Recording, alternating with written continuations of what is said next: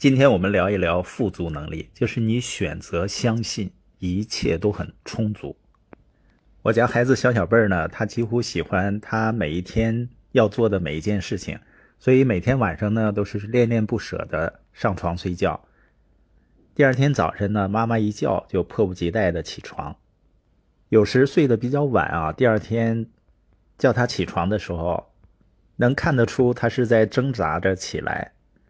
在我记忆中呢，小时候如果没睡醒要起来的时候是非常难受的，但他迫不及待的要起床，因为新的一天对他来说好像是会发生什么奇妙或令人兴奋的事情，他迫不及待的想过这一天。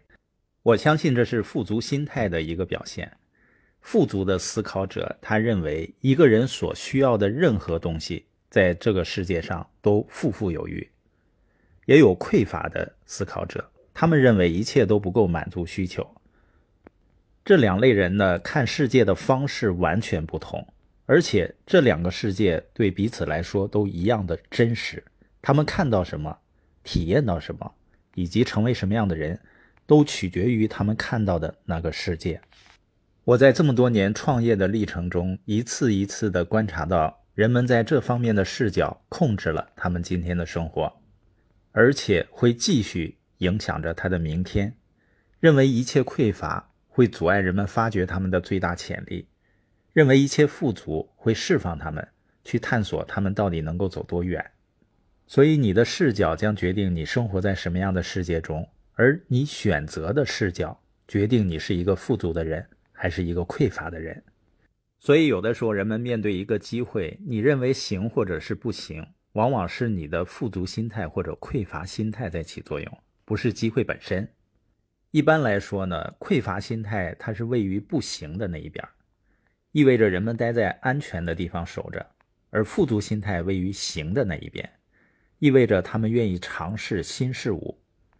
当然呢，不行也不总是坏的，行并不总是好的，但大多数情况下，过一种不行的生活会减少你的选择机会。或者收获，然而生活在行的那一边呢，会提升你和你的生活环境。那为什么富足的思考者很容易轻易的说行呢？因为他们在生活的很多方面都拥有着信念。首先，他们相信自己，他们会说呢，我能做的还有很多，不只是人们看到的。信念驱动行为啊，缺乏信念是匮乏思考者的特征，他会拖我们的后腿，我们会犹豫不决。并不是因为我们不能干一些事儿，而是因为我们对自己没信心。就像有的人为了显示自己挺清新，说这鸡汤那鸭汤的，实际上我并不在意是什么汤，只要它能够让你更有信心。马克吐温说啊，没有自己的认可，人是不会舒服的。我是通过在耶格系统的环境不断的建立自己的信心，然后你对自己越来越满意。即使你遇到很多不认同你的人的时候，你的个人自信也会给你提供说行的能力。另外，富足心态的人还相信别人，他们会说别人能做的还有很多，不只是我看到的。亨利·福特建立了他的商业帝国，也是基于这种类型的思维。他说啊，我正在寻找有无限能力的人，他们不知道有什么是做不到的。你看，这就是对别人的信任。如果你是一个创业者，你一定要这样相信你的伙伴，而且你相信，一定有很多人能够完成其他人认为不可能的事情。如果你不相信，你怎么能吸引这样的人呢？我们回头看一看，历史一次一次的证明，人们能够完成其他人认为不可能的事情，而那些完成看似不可能事情的人，每一个人都具有富足的心态。如果你不相信有这样的人，你就找不到富足的人呢。他还懂得远景的力量。实际上，我们的远景并不取决于别人给我们指引了什么，或者是我们看到了什么。像二十年前，我看到了一个能够实现财务自由的生意计划，我会很兴奋，我会跟很多人分享，但很多人会觉得这是一个糟糕的计划。所以，远景它取决于我们如何去看。而如何去看，又源于我们是什么样的人。两个人处于同样的处境，看问题却可能完全不同。匮乏心态的人遇到情况经常会想没办法做不到，而富足心态的人遇到同样的情况会想肯定会有更好的办法。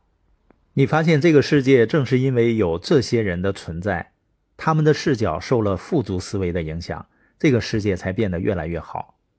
因为人们曾经认为在陆地上肯定没有比骑马更快的了，但是瓦特呢，他认为肯定会有更好的办法。他就发明了蒸汽机。以前的人也认为不可能跟千里之外的人通话。贝尔认为肯定会有更好的办法，他发明了电话。人们还认为人是不可能飞起来的，而莱特兄弟认为肯定会有更好的办法。富足的人还有一个特征啊，就是慷慨。慷慨呢，不仅仅是做慈善捐款，还有其他类型的慷慨，跟金钱没有关系。比如说，你给人们一次机会。给人们提供资源和信息，让人们更好的完成工作。当人们获得成功的时候，你很开心的鼓励；人们犯错误的时候，你能够包容。我一开始呢也是担心，我给的太多，我自己的就不够了。但随着你的生活经历越来越多，你会发现呢，事实恰好相反。你付出的越多，得到的越多，它只会让你变得更慷慨。就像你。平时生活中对人微笑的时候，会发生什么呢？你通常会收获一个微笑，而你收获了微笑，它会让你更愿意去帮助别人。当然，作为我们普通人，要走出匮乏的世界，成为一个富足的人，是有挑战的。因为我们从小到大都感觉一切都不能满足需求，我们以为生活就像一个馅饼，只有这么多块，我们只能尽己所能拿到自己的一块。而随着我们智慧的提高，我们就会发现，如果没有馅饼了，你只需要回到厨房再做一个。这些跟我们从小到大的想法完全不同，但是我们需要接受它。所以在对孩子的引导上，相对于他的学习成绩，我们更愿意他是一个愿意付出、给予别人的人。接下来我们听听麦大爷的建议，他说要听从你的内心。他生来就是富足的，跟自己对话，大声说：“我相信一切都富富有余。”这是朝着正确方向富足迈出的一小步。可有时朝着正确的方向迈出的一小步，将会成为你生命里的一大步。